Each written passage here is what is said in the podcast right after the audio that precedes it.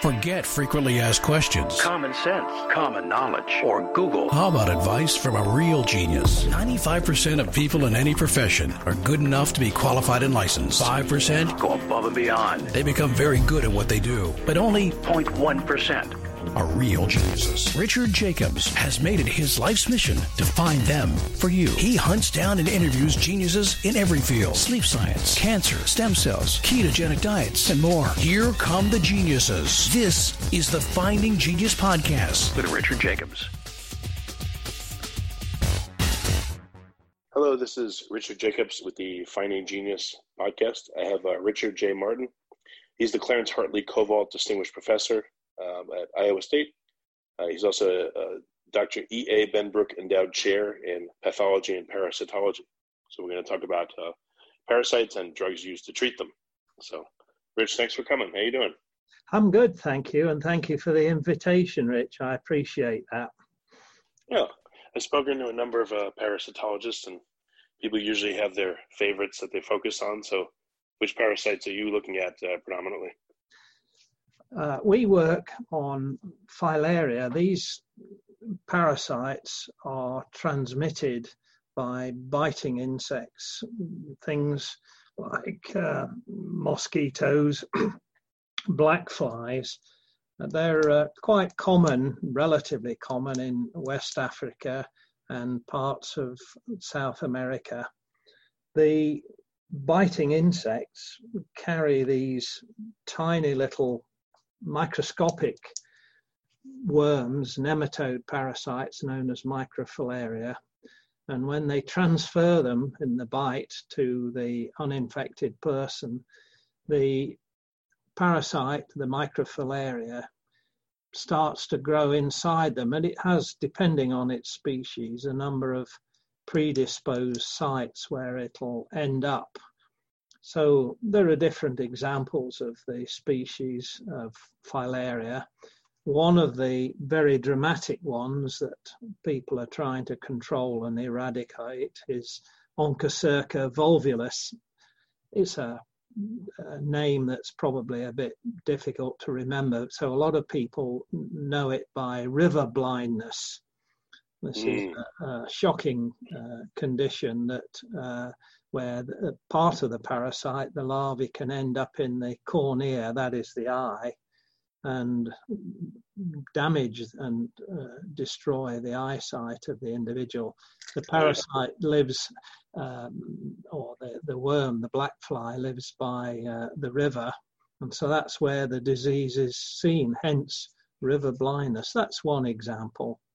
And uh, uh, there are other examples that are quite common in dogs. Uh, most uh, veterinarians will treat and prevent, and owners will prevent a condition known as heartworm. It's very common in uh, Louisiana and, and the southwest of the US, and it's necessary to control that worm. Dirofilaria immitis. So there is plenty of examples of these filarial worms. They may be different to uh, okay some of your other guys that you've spoken to. So, of of the um, the worms that you study, which ones have the I don't know the most dramatic or unusual method of parasitism once they're in the host? Well, they're, they're all a bit dramatic to me. Uh, you maybe remember the movie Aliens, do you? Uh, the idea. Oh, they burst out of their chest. It's quite it's quite dramatic, and of course that movie was based on uh, some of the behaviors of these uh, parasites. They do get into places that uh, can cause quite disturbing changes in the body. Let's give you one example uh, of a, another filarial parasite. This is known as uh, posh name, lymphatic filariasis or elephantiasis. People who have this condition, again, predominantly in uh, uh, more uh, uh deserted areas in, in, in Africa and sub Saharan Africa, they end up with these very distorted limbs uh, that are because the uh, lymphatics that's part of the drainage system of the of the legs gets blocked, and so they, they swell up. And uh, with a skin infection, they end up with legs that look like, quite literally, like elephants. And that's, that's a very disturbing uh, condition. People who have that condition are become, as you can imagine, social outcasts. And, and it's really a sort of modern form of well, I, it's not the same disease, but people are rejected socially and they find it very difficult to live. It's a sort of equivalent, if you like, of leprosy. So that's that's one very dramatic example. There, there are other uh, stories. I mentioned river blindness earlier. Go for yeah, it. Um, for, for the elephantitis, so uh, just a question. So a person could have, I've, I've seen some pictures of it. They're massively swollen legs or other parts, but the swelling is based on what the accumulation of lymph or what's in there. Like if people try to drain, you know, yeah. the swollen limb to see what's in there and what's there. Well, well what happens is, it's part of the, the normal circulation of the body. You, you probably are aware that you have arteries and veins. Arteries coming from the heart, veins carrying the blood back to the heart. But in addition to that, you also have uh, what's known as lymphatic vessels. These are drainage systems for the extracellular fluid that is outside the um, outside of the, of the body. Uh, sorry, I should say outside of the circulating system, and it returns the lymph to uh, the blood but if you block that off, quite literally, the legs will swell up. I don't know whether you remember going to the dock and they might just squeeze, squeeze sometimes odd places, your neck or the back of your legs, uh, sometimes in your groin, and they're feeling for these what they call glands or lymph nodes, and that's part mm. of that drainage system. You block I felt that. myself in my neck, yeah, when I've been sick. That's them. That's them. And that system, that system, uh, if it's blocked, quite literally, uh, the the part that's being drained blows up like a balloon. So that's the uh, that's the lymphatic filariasis or the elephantiasis problem. Well, for that parasite, does it um, does it proliferate in the lymph? Is that like a preferred environment for it, or where does it go? Yeah, it, it, it lives, and if you get recover them, they're they're jiggling around and diving around. There's a male and a female, and uh, they get together as as all males and females do, and they end up uh, reproducing. And they the female lays uh, releases these tiny little microscopic worms, microfilaria, into the blood. And they, they, that's what's picked up by the, uh, the biting fly that's transferred on to the, the next host. Um, so they, that's where they prefer to live.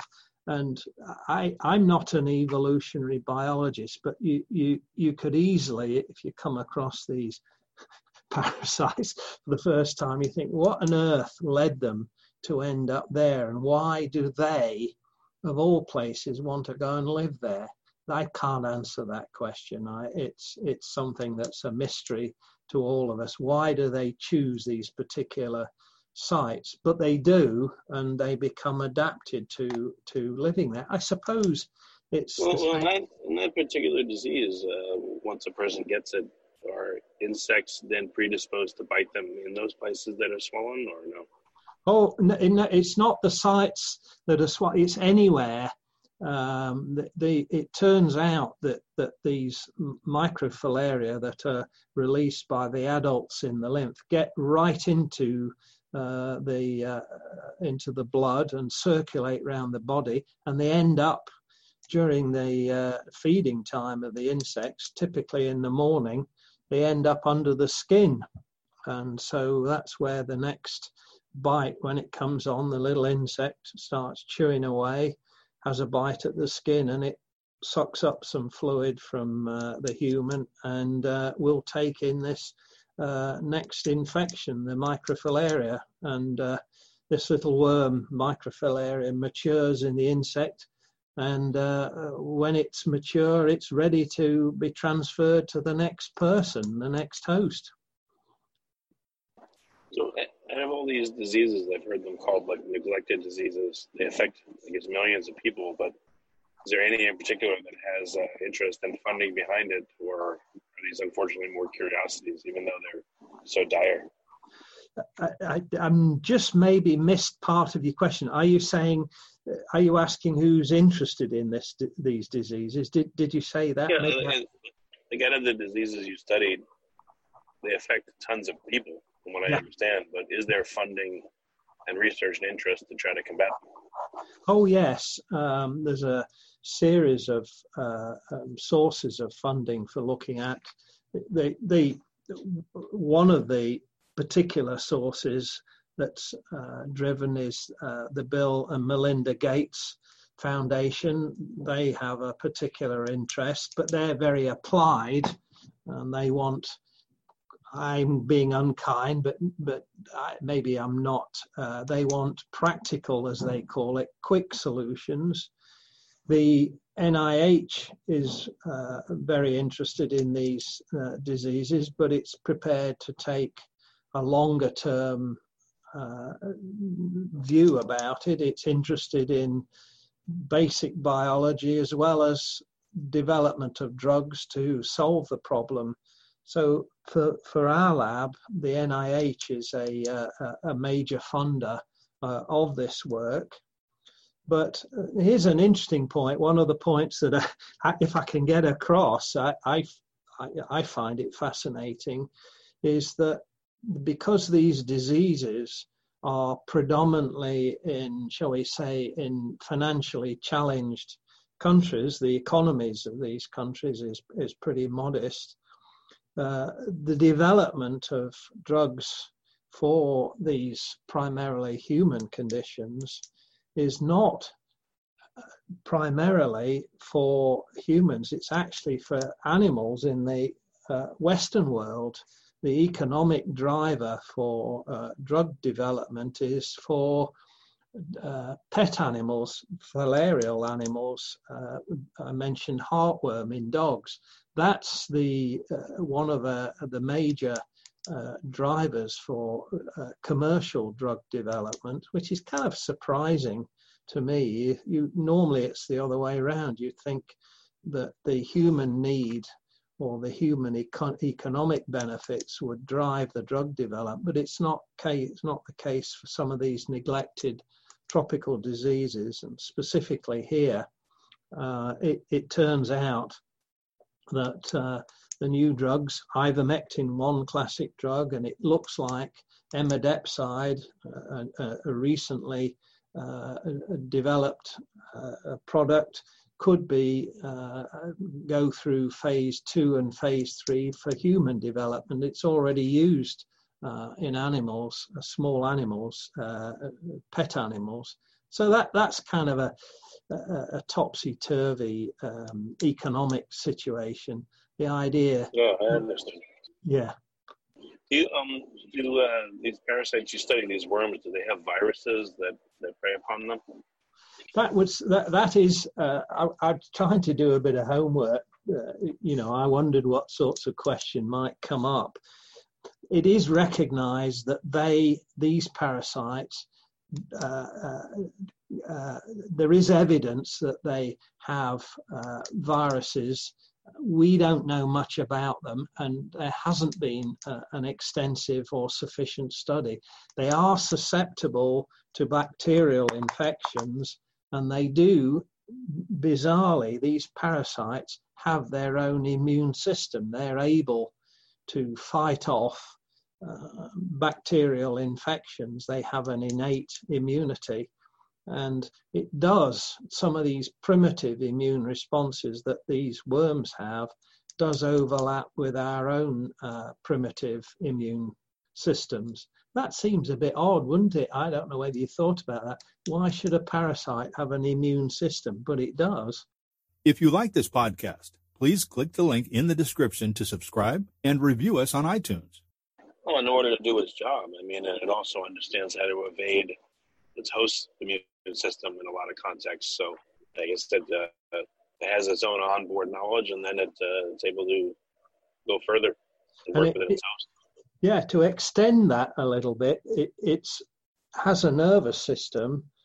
I like to kind of wind people up and say it actually has a brain. I think that maybe is going a bit too far, but it does have a nervous system and it can adapt. Uh, it is it will respond to touch. It will detect chemical signals and it will uh, detect places that are warmer and colder. So it uses its nervous system to search out its environment and find preferred locations. And uh, a number of experiments have demonstrated that it does have a primitive form of memory.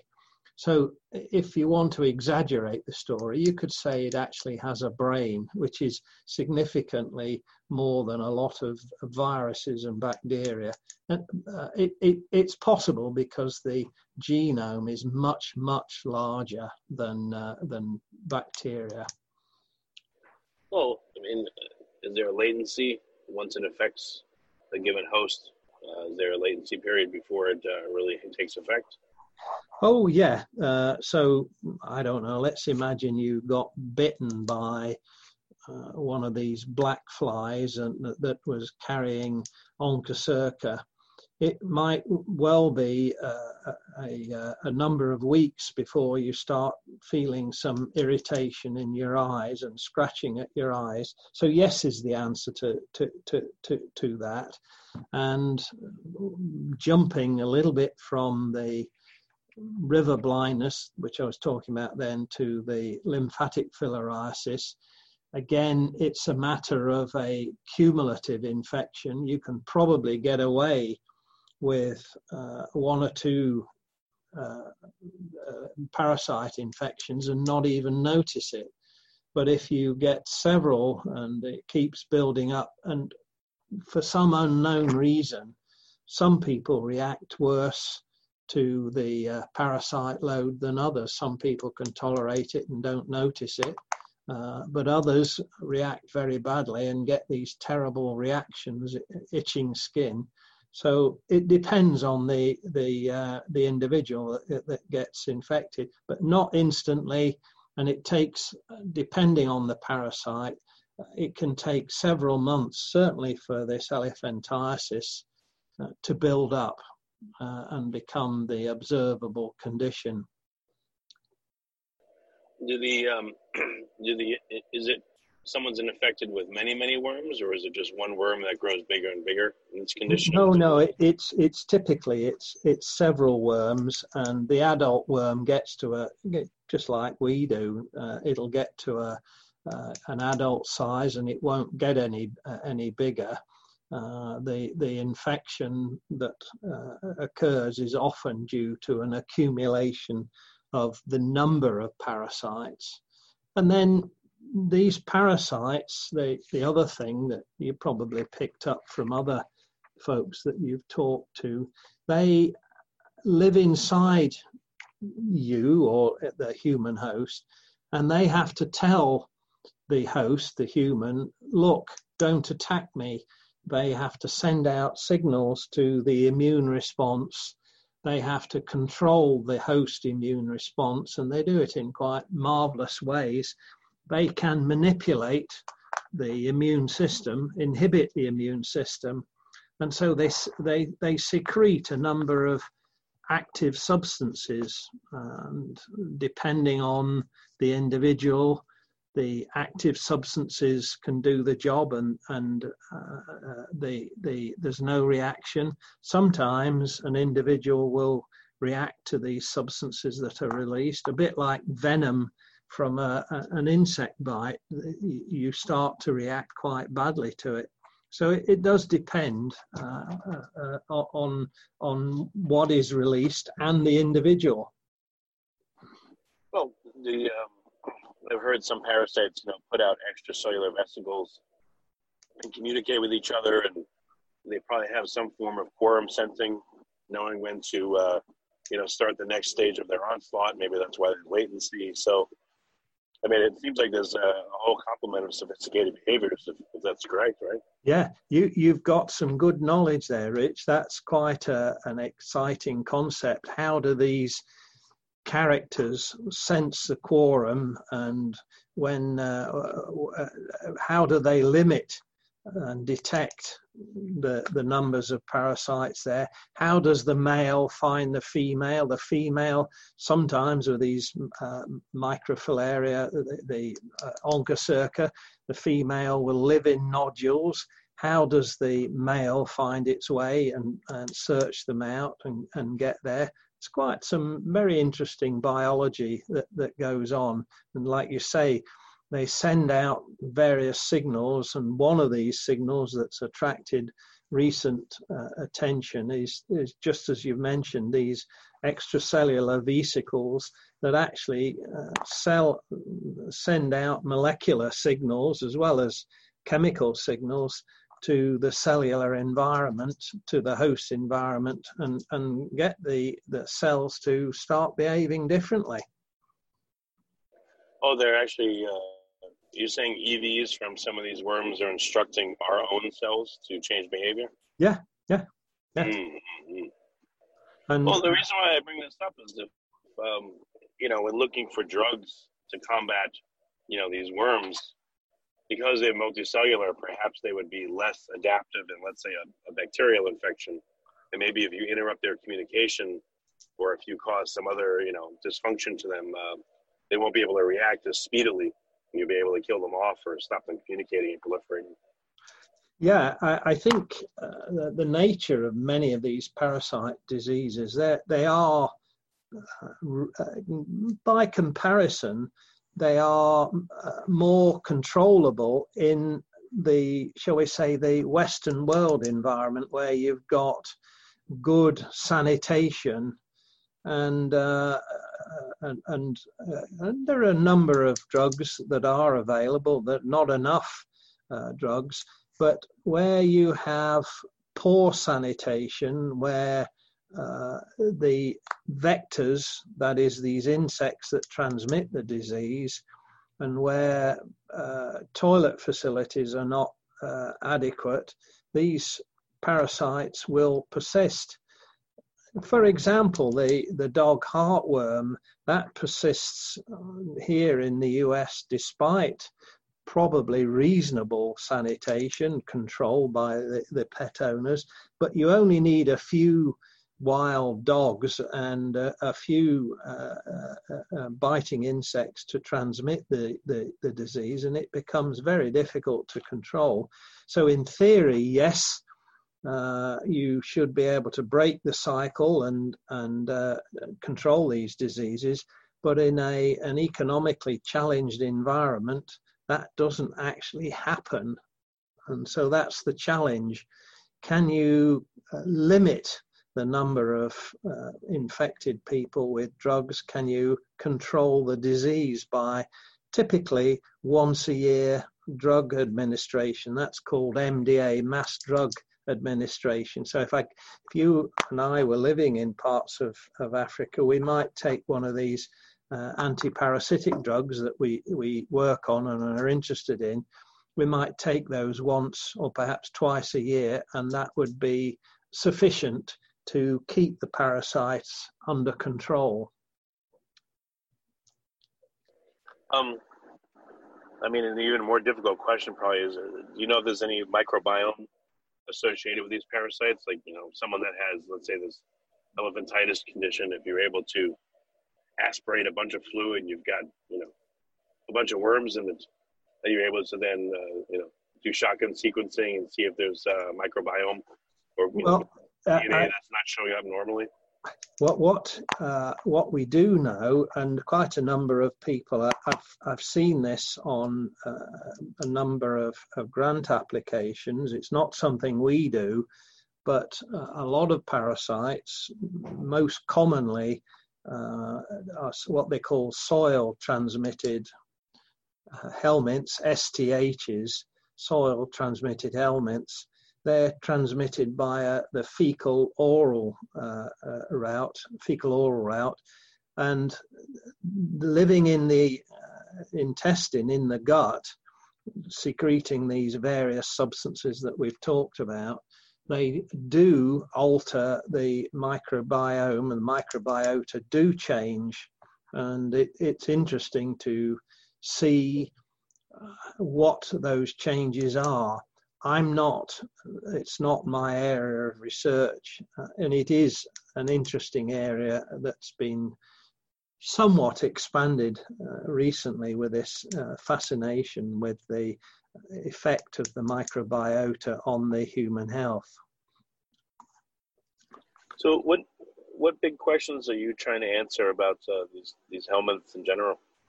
Well, I, I would claim that one of my uh, background uh, interests and trainings as, uh, as I started off as a, a, veterinarian and seeing lots of parasites in, in, in animals. And I, I became interested in uh, in drugs uh, you know this idea that you can uh, can cure diseases with a, a, a drug. Maybe people have got used to it but the concept is and uh, uh, and was originally the idea of searching for this quotes magic bullet that could cure somehow this drug. You would take this chemical compound swallow it and somehow it would find this disease in your body and deal with the problem this magic bullet. And this is what we've been interested in. Can you find a magic bullet to cure these diseases very effectively. You're probably aware that there's no such thing as a perfect drug, there's always a risk benefit. One of the challenges is, is if you use a drug repeatedly for any disease, even, even cancer, uh, eventually you will get the development of resistance. And so that's one of the issues that, that that fascinates us. How do these parasites develop resistance? Can we design some new drugs that are resistance busting? And that's what drives our work. How do work, these drugs work? How do we prevent the development of resistance and that that's the agenda that that that's been driving our work as pharmacologists and uh, uh, uh, parasitologists interested in, in finding better and improved cures for these rather unpleasant conditions. So, um, are there any particular um, worm-based diseases that are far worse than others, or one that you think really there's an order to fixing them or attacking them with drugs? What's the the one that's most in need? I I I, I, I suppose I'm trying not to avoid a, a, a, sort of game on that because if you've got any disease, uh, uh, for you as an individual, that particular disease is the most serious. But how does how do you quantify the seriousness of a, a, an infection? Do you measure the number of human deaths per year?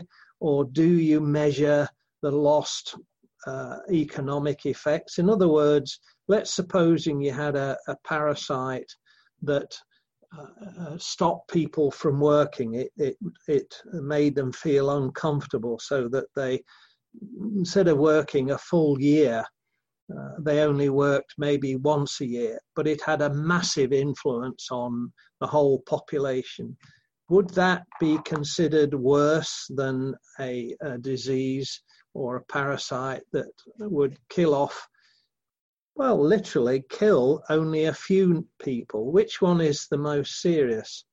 And so you have these debates about what is actually the most serious. We have this uh, phrase, the uh, and I'd be lucky if I can remember what is. It's DALYs. It's something like the distributed annual loss yearly. It count you count up the number of uh, of lost productivity of a, an individual, and some worms, like uh, the gastrointestinal worms, some worms like Ascaris, they may not, uh, the mortality may not be high, but because of the morbidity, the number of people affected, it's it's more serious. So I guess I'm I'm I'm saying to you, it depends on the criteria that that you use. What is uh, the most serious?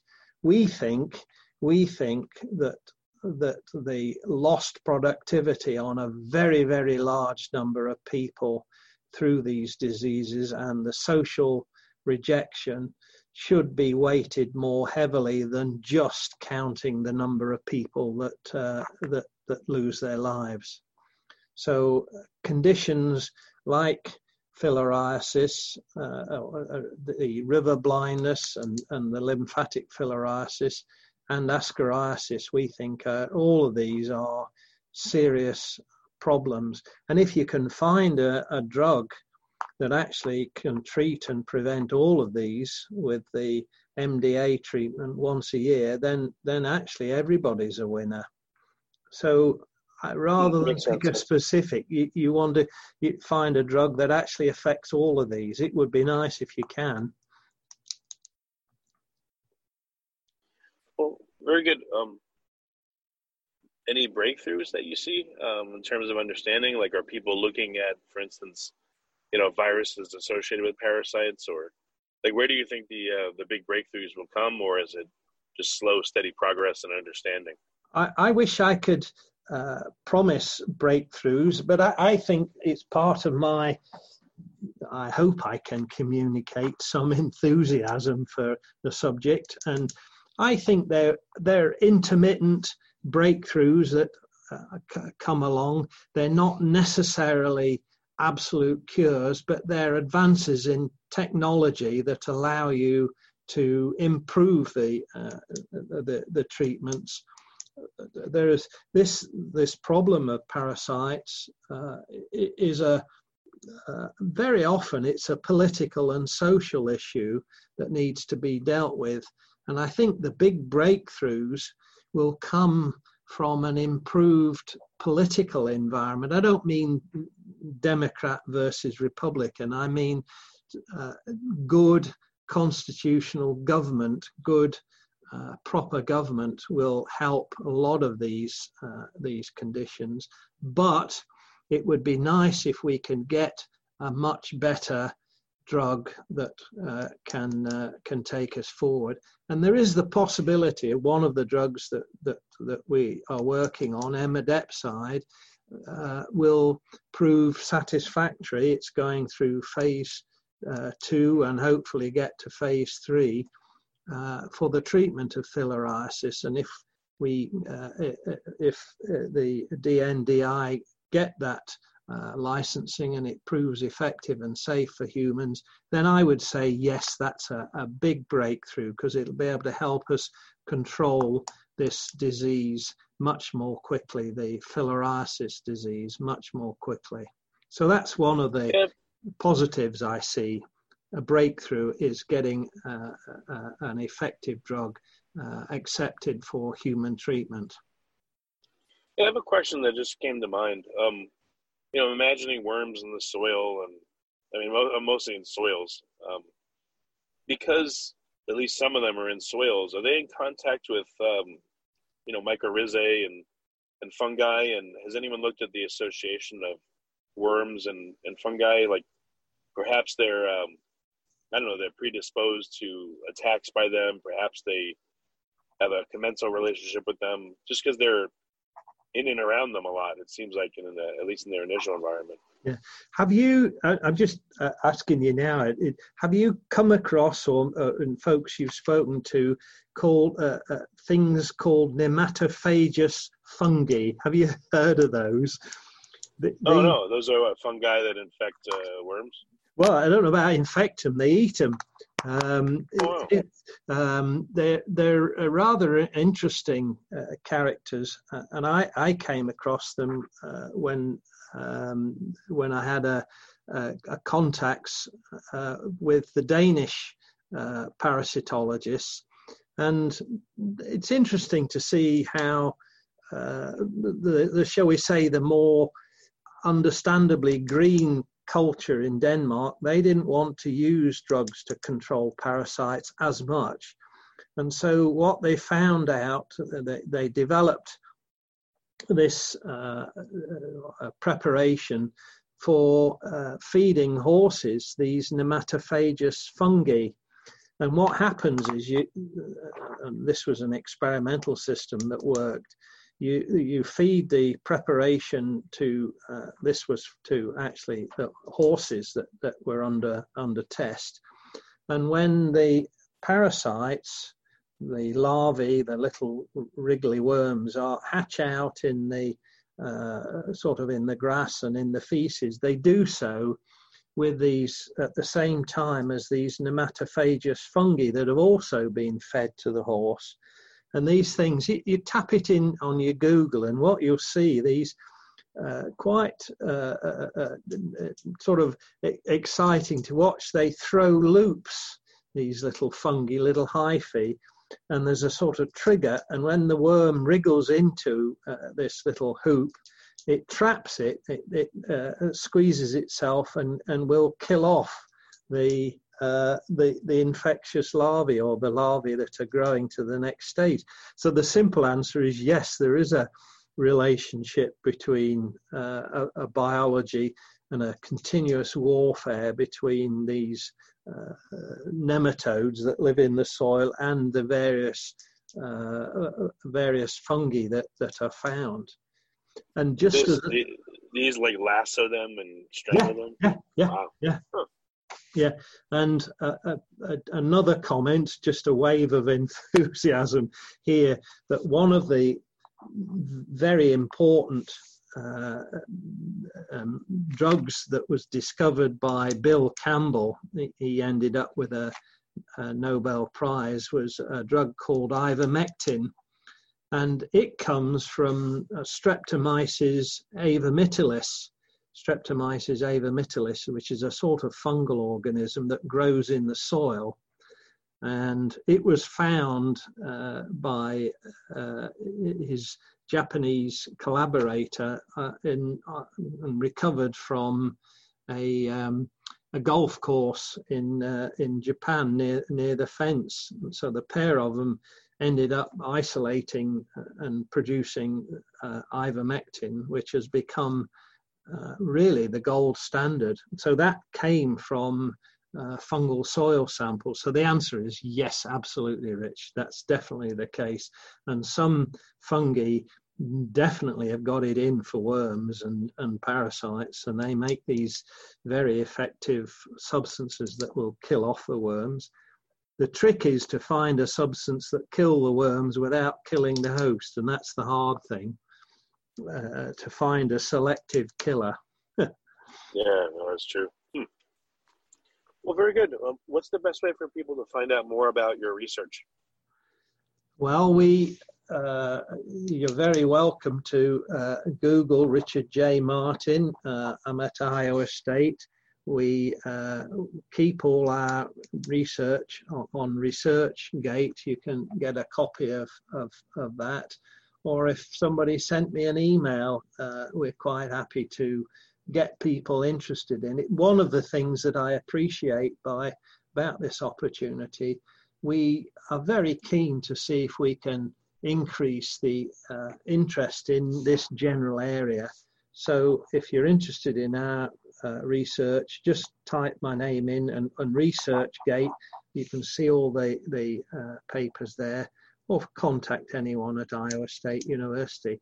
But I, I really want to just thank you for, for taking the time to uh, show an interest in our field and actually helping the uh, the audiences to uh, find out a little bit more about these parasites because I think they are fascinating creatures, and I, I wish we could somehow get more visual material over to the public because I think they'd find them after they got over the sort of perhaps scary bit like the aliens are coming to get them. Yeah, yeah. I think they'd find them absolutely fascinating. They are a world apart and they do things that nobody would dream of. Well, uh, one, one thing, last question, I was about to let you go, but so because they're somewhat macroscopic, you know, much more so than a virus. And I guess light microscopy could probably pick them up. Have uh, scientists made movies of a parasite infecting, you know, a worm uh, interacting with a cell or infecting a cell or gaining entry? They, they're only scientific ones, but I, I think it, it, it, would be, you know, it would be quite fun to uh, make a documentary or even two or three documentaries on the different parasites to show you know how what the marvelous techniques uh, i only know uh, but various examples uh, folks like david attenborough could actually go beyond just looking at gross uh, animals or big animals they could actually start looking at these other organisms and there's a whole new world to look at and see what these guys get up to and how they get around their life cycle. It, it's it's it's a fascinating story, and yes, I think it would make quite gripping TV or a movie. No matter you need a skill to be able to know what the public wants and and where to take it. But that kind of uh, thing would be rather exciting uh, to see. I think the public would, in fact, I know the public would be fascinated by it. Yeah, yeah, excellent. Well, Richard, thank you for coming. I really appreciate it. It's been a good call. Thank you for taking the time. Uh, my best wishes, and I'm sure you'll get back to me if you want more. oh, yeah. If you like this podcast, please click the link in the description to subscribe and review us on iTunes.